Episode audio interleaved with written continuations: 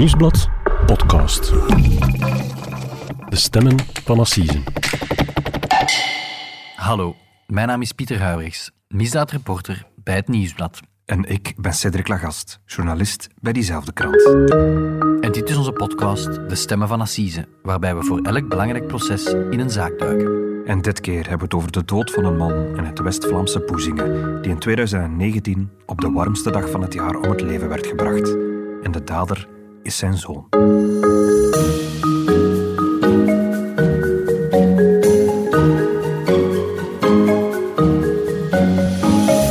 Dag Cedric. Echt, Pieter.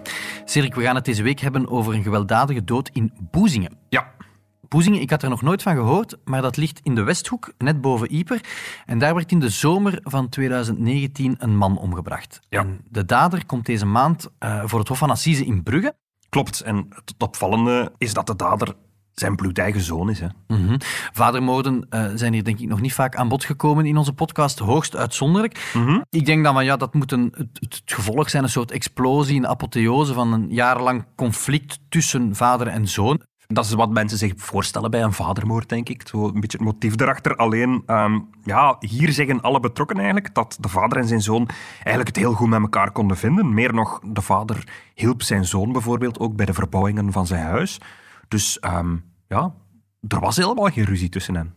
Denk dan luid op na, geld misschien? Ook dat ehm, zou hier niet gespeeld hebben. Allee, dat heeft het, het gerechtelijk onderzoek al, alleszins niet naar voren gebracht. Het motief van deze moord is eigenlijk nog altijd volstrekt onduidelijk. Het is een beetje het mysterie tot op vandaag. De zoon geeft toe dat hij zijn vader heeft omgebracht, dat, hij, dat hij dat gedaan heeft. Alleen waarom, dat blijft een open vraag. In Boezingen bij Ieper heeft een jonge dertiger zijn vader met verschillende messteken om het leven gebracht. De vader kwam zijn zoon helpen tijdens de verbouwingswerken. Over de omstandigheden en het motief van het drama is voorlopig weinig bekend. De jonge man werd opgepakt en verschijnt vandaag voor de onderzoeksrechter. Het huis, de auto en de caravan die voor de deur stonden zijn verzegeld. Cedric, we horen hier een fragment van eh, Focus WTV. Leg ons misschien eens eerst uit, ehm, ja, wat is er eigenlijk gebeurd? Wel, het is gebeurd op een donderdagmiddag eh, in juli 2019, pal op de middag. De politie van Nieper krijgt die dag een oproep uit Boezingen van een man die vraagt om de hulpdiensten te sturen. Hij, hij vraagt om, om, om dokters. En hij bekent onmiddellijk ook in dat telefoontje dat hij de persoon is eh, die zijn eigen vader heeft neergestoken. Oké, dus het slachtoffer is eh, de vader en het is de zoon, de dader dus, die de hulpdiensten belt. Ja, de man die opbelt is een zekere Cedric van de Kastelen. En het slachtoffer is zijn vader Guylain van de Kastelen. En de oproep leidt de politie naar het huis van de zoon. Een huis in de Molenstraat dat op dat moment helemaal gerenoveerd wordt. Er is een verbouwing bezig. Er zijn grote werken bezig. Overal staan bakstenen en zakken cement.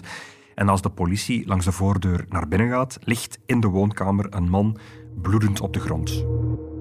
De dokters, de hulpverleners, de, de ambulance die er nog bij komt, die proberen hem nog te reanimeren. En een beetje verder langs de kant staat dus die zoon die, eh, die zijn vader heeft neergestoken. Dus de dader staat eigenlijk in diezelfde ruimte te wachten op die, die hulpdiensten. Ja. Wat is die concrete aanleiding van die feiten? Ja, wat de echte aanleiding is geweest van die steekpartij, dat is nog altijd niet duidelijk. Uh, uit, uit latere verhoren is bijvoorbeeld gebleken dat die vader ehm, de drie voorafgaande dagen ehm, telkens bij, ook daar in dat huis is geweest om te helpen bij de verbouwingen. Dus die, zoon, eh, die vader liever is, is, zijn is zijn zoon komen helpen bij de verbouwingen. Ehm, er was niet echt ruzie dus, er, er was niet echt conflict. Mhm. En die, die dag zelf is hij ook komen helpen om te verbouwen. Nee, want eh, misschien herinner je je dat nog. eh, juli 2019. eh, België werd toen getroffen door een, een hittegolf. Het was toen extreem warm. Ik heb het opgezocht in, in ons archief. En die dag zijn er toen in België recordtemperaturen tot 40 graden gemeten. In Boezingen moet het die dag 36 graden geweest zijn. En, en ja, iedereen wist dat. En, en vader en zoon hadden vooraf afgesproken van ja, we gaan morgen niet, hier niet met zakken cement zitten sleuren. Het wordt veel te warm. We gaan eh, een dag pauze pakken. Het is te warm om te, om te werken, maar Ja. waarom, waarom zijn die twee dan samen op die werf? Ja, waarom de vader die dag toch is langs geweest, dat weten we niet. Alleen de vader zou dat kunnen vertellen, maar eh, hij kan het niet meer navertellen natuurlijk. Uh, misschien dat dat op het proces nog duidelijk zal worden. Uh, wat we wel weten is dat de man uh, naar het huis is gereden, aan de voordeur heeft aangebeld en uiteindelijk ook binnen is gestapt. Uit autopsie is later gebleken dat hij daarna met 16 messteken is neergestoken. als de hulpdiensten toekomen, kan hij eigenlijk al niet meer geholpen worden. Want ja, 16 missteken, daarvan zijn verschillende fataal geweest. En hij overlijdt eigenlijk ter plaatse. En ook de dader, de zoon die daar staat, die moet eigenlijk ook naar het ziekenhuis gebracht worden, is helemaal over zijn toeren, is buiten zinnen. De dokters zien eigenlijk geen andere mogelijkheid dan hem een kalmeringsmiddel toe te dienen. En hij ligt uiteindelijk zes dagen in het ziekenhuis. Pas dan is hij terug bij zijn positieven. Is hij verhoorbaar? Is hij verhoorbaar en daarna wordt hij naar de gevangenis gebracht. Cedric lijkt mij een extreem moeilijk vraagstuk uh, voor West-Vlaamse speurders. Hè. Je zit met een, met een vader die daar dood op de grond ligt, een zoon die erbij staat, 16 keer gestoken heeft, zonder mhm. duidelijke aanleiding. Um, misschien moet je ons iets meer vertellen over de achtergrond van vader en zoon. Ja, wel, vader Guilain van de Kastelen, dat was eigenlijk een bekende aannemer in de streek. Het is dus geen toeval eigenlijk dat hij zijn zoon daar komt helpen met de verbouwing van zijn huis. Want dat is zijn job. Mhm. Hij heeft ook al een aantal jaren les gegeven aan, aan, aan jonge bouwvakkers en heeft een tijdje in de raad van de bestuur van de Confederatie Bouw West-Vlaanderen gezeten. Dus iemand in de provincie wel met een zeker aanzien. Ja, toch in de bouwwereld. Hè. Um, na zijn overlijden werd er met veel respect over hem gesproken in de krant. Uh, zeker in de bouwsector. Hij was ook een fervent motorrijder. Hij was lid van de, van een motorclub uit Poperingen. De Belgische Motorrijdersbond heeft zelfs na zijn overlijden een, uh, een rouwbericht geplaatst.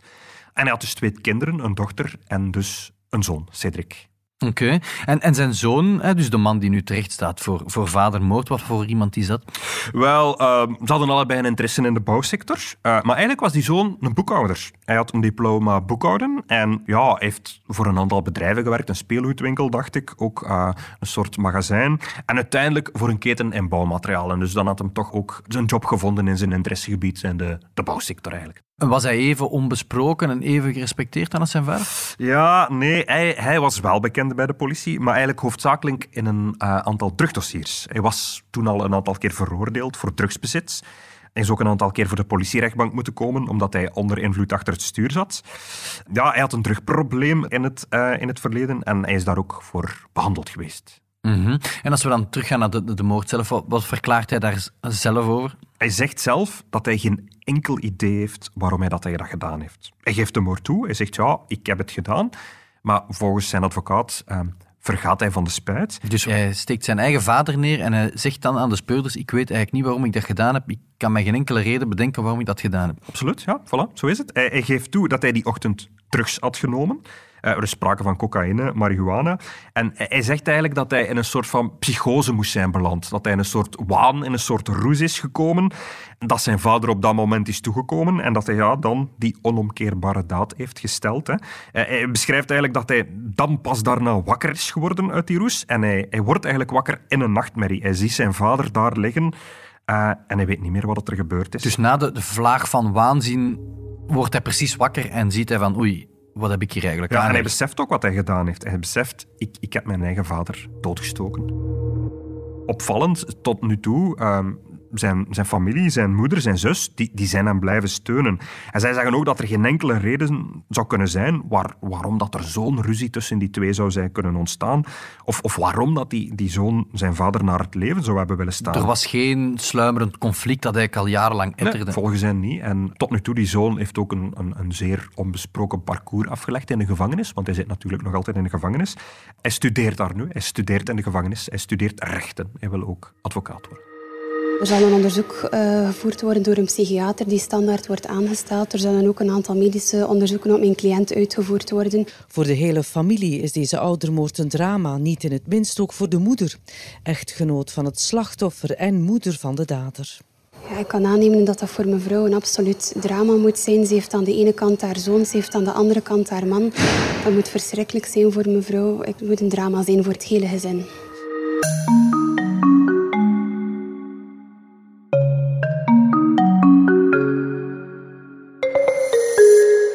Cedric, volgende week, eind volgende week, denk ik dus, Assisen uh, West-Vlaanderen in Brugge. Ja. En ja, het is logisch, de man staat uh, terecht voor vadermoord, dacht ik. Hè? Ja, logisch. Die kwalificatie is toch een beetje speciaal, want in principe wordt hij vervolgd wegens doodslag. Het verschil met moord, voor alle duidelijkheid, is dat het gerecht er niet van uitgaat dat de zoon vooraf al het plan had om zijn vader te doden, dat er geen voorbedachtheid is. Waarom niet? Maar dat hij bijvoorbeeld niet wist dat zijn vader die dag ging langskomen. Integendeel, ze hadden afgesproken dat hij niet zou langskomen. Dat lijkt me daar een belangrijk element in te zijn. Maar hij wordt toch voor moord vervolgd, vadermoord. Uh, want omdat het slachtoffer zijn vader is, de wet ziet dat als een, een verzwarende omstandigheid. Artikel 395 van het strafwetboek zegt dat doodslag op vader, moeder of andere bloedverwanten in stijgende lijn toch als een moord kan worden bestraft. Dus zelfs als er geen sprake is van voorbedachtheid, dan is dat toch een moord. En we hebben uh, contact opgenomen met professor strafrecht Frank Verbruggen van de KU Leuven voor wat uitleg. Dat woord moord is misschien verkeerd gekozen, maar dat heeft te maken ook met de vertalingen uit het Frans uh, van het origineel. Uh, het is eigenlijk, je zou kunnen zeggen, het is doodslag met verzwarende omstandigheid, maar qua straf krijgt het dan dezelfde straf als moord. Cedric, je zou je dan kunnen afvragen waarom doodslag op een vader of een moeder erger is dan doodslag op een onbekende. Op pakweg je buurman bijvoorbeeld. Mm Professor Verbruggen heeft dat uitgelegd. Dat dateert eigenlijk al uit de 19e eeuw en het is eigenlijk vooral symbolisch, omdat de vaderfiguur toen in het gezin een belangrijke plaats inneemt. Ja, dan moet men beseffen dat ons wetboek dateert uit de tijd van Napoleon en dat toen de familie als een heel belangrijk uh, concept was in de maatschappij dat beschermd moest worden. Echtscheidingen zijn lang heel moeilijk geweest. Uh, diefstal tussen familieleden, bepaalde familieleden, uh, werd ook niet gestraft. maar de familie werd toch beschouwd als een soort hoeksteen van de maatschappij waar de overheid uh, zich niet al te veel mee mocht bemoeien. Dus omdat familie in de 19e eeuw, ten tijde van Napoleon, dan een heel belangrijk gegeven was, werd de moord op een ouder zwaarder bestraft. Ja, voilà, om aan te geven van familie is heilig, uw familie die doet er niks aan. Dat was het idee erachter. Maar volgens professor Verbruggen wordt daar vandaag in het moderne strafrecht wel aan getwijfeld of dat, dat wel nog nodig is eigenlijk. Hè? Is dat eigenlijk wel nog van deze tijd? Moeten we dat niet afschaffen? Is dat nog zinvol, dat soort onderscheiden? En, en moet je niet gewoon doodslag niet per se mijn levenslang bestraffen en dan je zwaarste straffen voor zeg maar, genocide, seriemoorden, dat soort dingen voorbehouden. En, en ja, ook het feit dat je kindermoord, oudermoord, gifmoord, dat dat, uh, dat dat aparte categorieën zijn. Het nieuwe wet zou dat debat erover misschien best eens gevoerd worden. We zitten op een interessant moment in de geschiedenis, Pieter, want er wordt nu in het parlement nagedacht over een nieuw strafwetboek. Oké, dus de minister van Justitie, uh, minister van Quickenborne, is daarmee bezig? Uh... Daar, worden, daar lopen gesprekken over in de commissie Justitie en dat gaat dan later naar de plenaire zitting moeten. Uh, hebben we daar zicht op qua timing? Een timing zit daar niet op, denk ik. Uh, maar bon, het is een interessant moment, want straks uh, zullen bestraffingen van misdaden in ons land er misschien helemaal anders uitzien. Ik, ik weet niet of, of oudermoord uh, dat dat dan zou sneuvelen. De, de bedoeling van het nieuwe wetboek, uh, het voorstel dat nu in het parlement is, is net om die verschillende varianten uh, ja, af te schaffen, voor zover ik weet. Moord zou men blijkbaar wel behouden, want ook daar zou men vragen over kunnen zetten. Of die voorbedachtheid nu echt zo belangrijk is, mm -hmm. uh, dat daar meteen levenslang voor moet krijgen.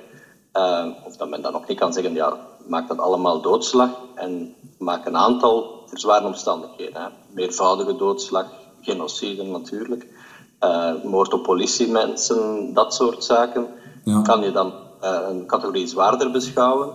Maar of de voorbedachtheid uh, nu echt zo fundamenteel is. Ja. En mensen doodslag plegen kunnen net zo gevaarlijk zijn, want onvoorspelbaar. Dus je kan daar echt een debat over gaan. En dat zou men best doen als we het nieuwe wetboek binnenkort in het parlement artikel per artikel gaat bespreken. En, en dan gaat nadenken van, zijn wij bijvoorbeeld niet met ons levenslang voor elke moord te zwaar in vergelijking met sommige landen? Maar je moet ook afvragen of, of je ook geen inflatie krijgt van je levenslang.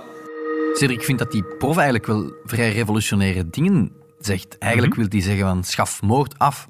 Eigenlijk zegt hij, ja, doodslag, waarom maak je een onderscheid tussen moord en doodslag? Doodslag is, je hebt iemand het leven beroofd en moord is het gegeven dat je er op voorhand over nagedacht hebt, dat, ervoor, hebt. dat je het gepland hebt. En hij zegt, ja, waarom wordt dat onderscheid nog gemaakt? Is dat dan zo belangrijk? Want bijvoorbeeld iemand die, uh, ja, die een moord pleegt, die, die wordt zwaarder bestraft. Dat is het verschil. Iemand die, die een moord pleegt met voorbedachte raden, die riskeert tot levenslang. Bij doodslag is dat maximum 30 jaar cel. En hij zegt, ja, waarom ben je zoveel gevaarlijker als je, als je een moord pleegt dan wel doodslag? Ik denk als we alle stemmen van Assise zouden herbeluisteren, dat we relatief weinig doodslag hebben en het is meestal altijd moord op assise. Ja, toch? en zijn, zijn standpunt is hier eigenlijk van, ja, waarom moet, die, moet er altijd die verzwarende omstandigheid van moord zijn? Als we dan even terug dus naar dit specifieke dossier gaan, hè, die Cedric van de Kastelen. Ja, als die voor moord terecht staat, dan denk ik van ja, die gaat heel zwaar gestraft worden. Ja, dat betekent natuurlijk niet bij voorbaat dat hij nu zwaar gestraft gaat worden. Hè. In, in België kunnen assisejuries heel sterk rekening houden met verzachtende omstandigheden. We hebben dat in een vorige podcast al eens uitgelegd, dat, eh, dat, dat op het einde van het assiseproces men over de, de strafmaat gaat debatteren. En dan gaan de jaren naar beneden. Voilà, de teller gaat naar beneden als er verzachtende omstandig zijn. En ook professor Verbruggen heeft daar iets over te zeggen. Mijn gevoel is dat als het over de privésfeer gaat, en dat is bij oudermoord altijd het geval, dat men dan heel erg kijkt naar de concrete omstandigheden van het concrete geval, naar de persoonlijkheid van de dader of die spijt heeft enzovoort. Dus dat er moeilijk een algemene lijn op te trekken is. Dus iemand die zijn ouders vermoordt omdat hij op de erfenis jaagt, zal waarschijnlijk wel hard eh, gestraft worden in vergelijking met iemand die, die in een emotionele crisis iets doet. Dus ik denk daar het, het typische van een jury, dat die zich meestal maar één keer in hun leven over zo'n zaak uitspreken en dat dus heel individueel bekijken, dat dat daar zal spelen. Mocht ik volgende week deel uitmaken van de volksjury in, in Brugge, Cedric, dan denk ik dat ik veel belang zou hechten aan de passage ik heb dat gepleegd onder invloed van drugs. Ik verkeerde in een psychose. Ja, je zou je kunnen afvragen hoe dat, welke invloed dat, dat zal kunnen hebben natuurlijk. Ehm, enerzijds, het, is, het, is, het kan een verzachtende omstandigheid zijn, want ik wist niet goed wat ik deed. Anderzijds, ja, teruggebruik speelt ook niet echt altijd in je voordeel natuurlijk, eh, als het over moraliteit gaat. Een soort makkelijk excuus misschien ook. Het is speculatie natuurlijk wat de advocaat zal pleiten op het assiseproces, maar je kan je natuurlijk afvragen of het de grond is voor het befaamde artikel 71. Onweerstaanbare dwang. Ja, het, het, artikel zelf komt uit onze strafwet en zegt er is geen misdrijf wanneer de beschuldigde of de beklaagde op het ogenblik van het feit in staat van krankzinnigheid was of wanneer hij gedwongen werd door een macht die hij niet heeft kunnen weerstaan. Mm Komt er eigenlijk op neer, um, als je op het moment van, van, van de feiten, op het moment dat je de moord of, of de doodslag pleegt, eigenlijk buiten zinnen was, als je niet weet wat je deed, als je niet kon weerstaan aan een onweerstaanbare dwang, dat je dan eigenlijk niet bestraft kan worden, dat je dan geen straf verdient. Mm -hmm. Dat artikel 71, dat komt geregeld terug op assise. We hebben het er hier ook al uh, meermaals over gehad. Ja. Het is eigenlijk een, een, een, juridische truc, zeg maar, waar, waar, waar strafpleiters als Vermassen eigenlijk wel al decennia af en toe is uitpuren om... Het is populair geworden door Jeff Vermassen. Ja, om beschuldigde vrij te krijgen. Hij heeft er lang geleden, zullen we maar zeggen, heel veel successen mee geboekt. Heel veel vrijspraken mee behaald. Nu heb ik de indruk, um, het, het, het, komt af en toe nog naar voren, maar het, het effect is een beetje uitgespeeld, denk ik. Mm -hmm. ik. ik. kan me niet recent nog grote zaken herinneren waarbij dat er uh, uh, een vrijspraak mee behaald is. Nee, ik herinner mij wel bijvoorbeeld het, het befaamde uh, Leuvense assiseproces waar de Leuvense neurochirurge Mernas Ditgar haar dochtertje om het leven had gebracht. Daar mm -hmm. heeft haar advocaat, zijn de Jeff Vermassen, het ook geprobeerd en gezegd van kijk, artikel 71, beste, beste jury, ja. dat heeft toen niet ge gewerkt. Het is niet vrijgesproken. Nee, maar het is wel iets dat af en toe op tafel wordt gelegd. Hè. Dat is een soort ultiem reddingsmiddel om cliënt te krijgen.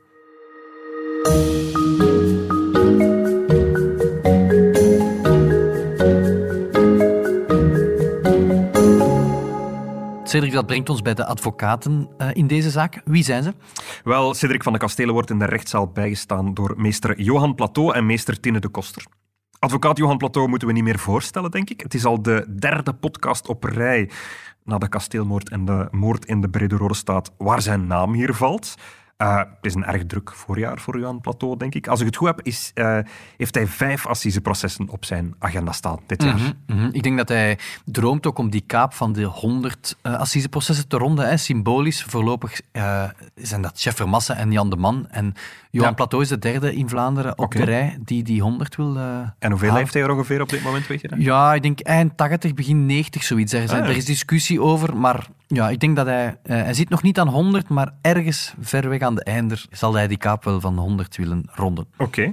Voor de volledigheid, de moeder en de zus van uh, Cedric van de Kastelen die hebben zich burgerlijk partij gesteld. Ze blijven hem steunen, maar bon, ze zijn wel betrokken op het proces. En hun advocaten zijn Chris Vinke en Philip Dreuze. Dat zijn eigenlijk ook wel twee ervaren assisemannen aan het worden. Hè.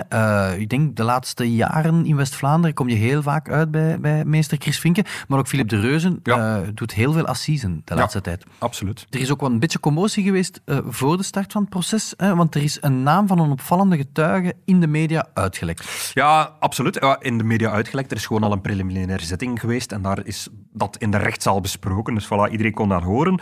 De advocaten van Van de Kastelen willen eigenlijk dat zijn celgenoot komt getuigen die celgenoot zou kunnen vertellen hoe de zoon een heel positieve evolutie heeft doorgemaakt in de gevangenis? Lijkt mij niet zo gek eigenlijk, aangezien hij al jaren in de gevangenis zit, dat je eigenlijk de persoon laat getuigen met wie hij ongetwijfeld het meeste contact heeft ja, gehad. absoluut. En op assiseprocessen zie je heel vaak ook dat, uh, dat, een, dat een cipier komt getuigen of een gevangenisdirecteur komt vertellen hoe, hoe, hoe de persoon zich gedraagt in, in de gevangenis. Dus, uh, ik vind dat ergens logisch. Zo uitzonderlijk is dat niet, maar het Openbaar Ministerie was hier toch niet mee opgezet, want die celgenoot, dat is Pieter Plateo. Dat is een uh, ex-brandweerman uit Moorsleden, die ook in de gevangenis zit, omdat hij later zelf nog voor assise moet komen, voor de zogenaamde bonenmoord. Hij wordt er namelijk van, van beschuldigd dat hij zijn eigen echtgenote vergiftigd heeft met een of andere exotische boon die hij naar eten had gemengd. Zeer straf. Ja. En voor de volledigheid, de voorzitter is, eh, in Brugge is Jurie Pieters en het Openbaar Ministerie wordt ingevuld door procureur-generaal Michel van de Werf. Cedric, voordat we deze podcastaflevering afsluiten, gaan we nog even naar onze collega Mark Cliffman, hè, ook uh, een van de stemmen van Assise. Die is naar Amsterdam getrokken, uh, want die heeft voor het eerst uh, Dave de Kok gezien. Dat is de man die ervan wordt verdacht de kleine Dien om het leven te hebben gebracht, ja. waar enkele weken geleden zoveel heisa rond was. Mm -hmm. Dag Mark. Dag Pieter. Uh, jij bent voor ons uh, vanuit het verre West-Vlaanderen helemaal naar Amsterdam gereden om die uh, zitting rond de uitlevering van Dave de Kok bij te wonen. Hoe is die zitting eigenlijk verlopen? Wel Pieter, ja, dus zoals je weet, Dave de Kok is een drietal weken geleden gearresteerd in Nederland na de verdwijning van, van Dien Verbergmoes, het kleutertje van, van vier al heel snel wilden eigenlijk onze autoriteiten uh, Dave de Kok laten overbrengen naar ons land om hem uiteindelijk hier te berechten en hier het onderzoek verder te voeren. Maar Dave de Kok die verzette zich daartegen die, die wil niet overgeleverd worden, zoals dat heet. En daarom is hij vandaag voor een speciale rechtbank gekomen, uh, een speciale kamer in de, in de rechtbank van Amsterdam. En daar uh, is hij ja, voor het eerst eigenlijk gehoord, zijn zijn argumenten naar boven gekomen, waarom hij zich verzet naar, naar een overlevering naar ons land. Nu, eigenlijk, er zijn wel een aantal zeer frappante details naar, naar boven gekomen. Eerst en vooral, de zitting heeft, heeft duidelijk gemaakt dat Dave de Kok de moord en de ontvoering van Dien eigenlijk ja, ten sterkste ontkent. Zijn advocaat heeft aangegeven tijdens de zitting dat zijn cliënt enkel toegeeft dat hij ja, mogelijk schuldig verzuim pleegde, maar niet meer. Dus dat was wel een zeer uh, frappante vaststelling tijdens deze zitting. Bijkomend, uit het Europees aanhoudingsbevel blijkt dat de speuders in ons land er ook van uitgaan dat Dien wellicht om het leven is gekomen op Belgisch grondgebied. Wellicht in Sint-Niklaas of Sint-Gilles-Waas, waar Dave de Kok ook, uh, ook woonde, waar, waar hij ook voor, voor Dien zorgde. De advocaat van Dave de Kok ontkent dat ook ten sterkste. Zij hebben er een andere visie op. Maar er zijn toch een aantal frappante zaken die, die, die, die vandaag aan het licht zijn gekomen. Dus hij is volgens zijn lezing van de feiten niet de moordenaar, niet de ontvoerder uh, van Dien. Wat geeft hij dan precies wel toe? Wel ja, het was natuurlijk wel interessant om, om Dave de Kok nu eigenlijk ook voor het, eerst, uh, voor het eerst eens echt te zien. Omwille van de coronamaatregelen was hij niet fysiek aanwezig in de rechtszaal in Amsterdam, maar werd er een videoverbinding ingelegd naar de, naar de gevangenis van Middelburg, waar hij zit opgesloten. En hij zat, ja, tijdens de zitting zat hij dan alleen in een, in een, ja, in een kamertje uh, aan, uh, ja, aan een tafeltje. En uh, hij had, ja, had een zwarte trui aan. Zijn gezicht zat een beetje verstopt achter een, achter een mondmasker. Um, hij heeft ook meermaals het woord gekregen van, van de rechtbank. Maar hij was telkens zeer kort. Hij, antwoordde kort op de vragen en had eigenlijk niet veel zin om zelf het woord te nemen. Um, tijdens het betoog van zijn advocaat um, hield hij vooral ja, heel frequent eigenlijk zijn, zijn hoofd naar beneden gericht en met, zijn, met zijn handen in elkaar. Dus hij maakte een beetje, ja, hij maakte wel een rustige indruk, maar ja, tegelijkertijd ook wel een beetje een, een nerveuze indruk. Het lichaam van die, van die arme jongen is pas dagen later in Nederland teruggevonden. Hè? Maar uh, als ik het goed begrijp, Mark, gaan de speurders ervan uit dat de kleine Dien eigenlijk in België al om het leven is gebracht en niet in Nederland. Kan je dat nog eens duiden? Ja, ik vond dat toch ook de, een van de meest uh, opmerkelijkste vaststellingen vandaag. Is inderdaad is de advocaat van Dave de Kok. Die zegt van ja, hij moet in Nederland berecht worden, want de, de feiten zijn hoofdzakelijk in Nederland gebeurd. Want ja, het, het lichaam van Dien is daar aangetroffen. Maar dus uit het Europees aanhoudingsbevel dat ons land heeft opgesteld, blijkt dus wel degelijk dat men er in, in ons land van uitgaat dat, dat Dien eerder al uh, ja, uit, in, in Sint-Gilles-Waas of in Sint-Niklaas om het leven uh, moet zijn gebracht. Dus ja, goed, het zijn eigenlijk twee visies die haaks op elkaar staan. Uh, maar waar ligt zal, zal, zal Dave de Kok, stel dat hij overgeleverd wordt naar ons land, zal hij dan ook met, die, met dat sporenonderzoek geconfronteerd worden. En natuurlijk ook met met de autopsie van het, de resultaten van de autopsie op het lichaam van, van, van die natuurlijk. En nu Mark, uh, want Dave de Kok wil overduidelijk niet naar België uitgeleverd worden, verzet zich daartegen en wil dus in Middelburg blijven.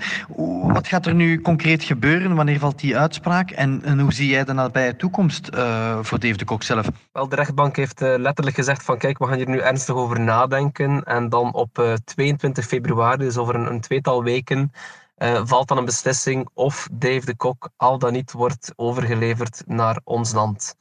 Nu, ik kan zeggen dat is misschien gewoon een kwestie van een formaliteit, want ja, zowel ons land als Nederland die hadden eigenlijk al een akkoord om hem, om hem hier te berechten. Maar goed, dat moet natuurlijk allemaal uh, formeel worden uitgesproken en het kan natuurlijk nog altijd zijn dat de rechtbank anders beslist. Dus we zullen het, uh, we zullen het verder moeten opvolgen. Uh, stel dat, hij, uh, dat de rechtbank daar, daarop ingaat en hij wordt overgeleverd, dan zou hij in principe binnen de tien dagen in ons land aankomen en dan naar een, eh, naar een Belgische gevangenis uh, worden overgebracht. Cedric, hiermee komen we echt aan het einde van onze, uh, als ik goed kan tellen, zelfs 53ste aflevering van De Stemmen van Assise. Kijk eens aan. En we zijn er volgende week uiteraard terug met een nieuwe uh, aflevering. Dit was De Stemmen van Assisen, een podcast van het Nieuwsblad. De stemmen waren deze week van Pieter Guibrechts en van mezelf, Cedric Lagast. Onze dank gaat uit naar Focus WTV en naar professor Frank Verbruggen. De montage gebeurde door Pieter Schrevens van House of Media en de productie was in goede handen bij Bert Heijvaart.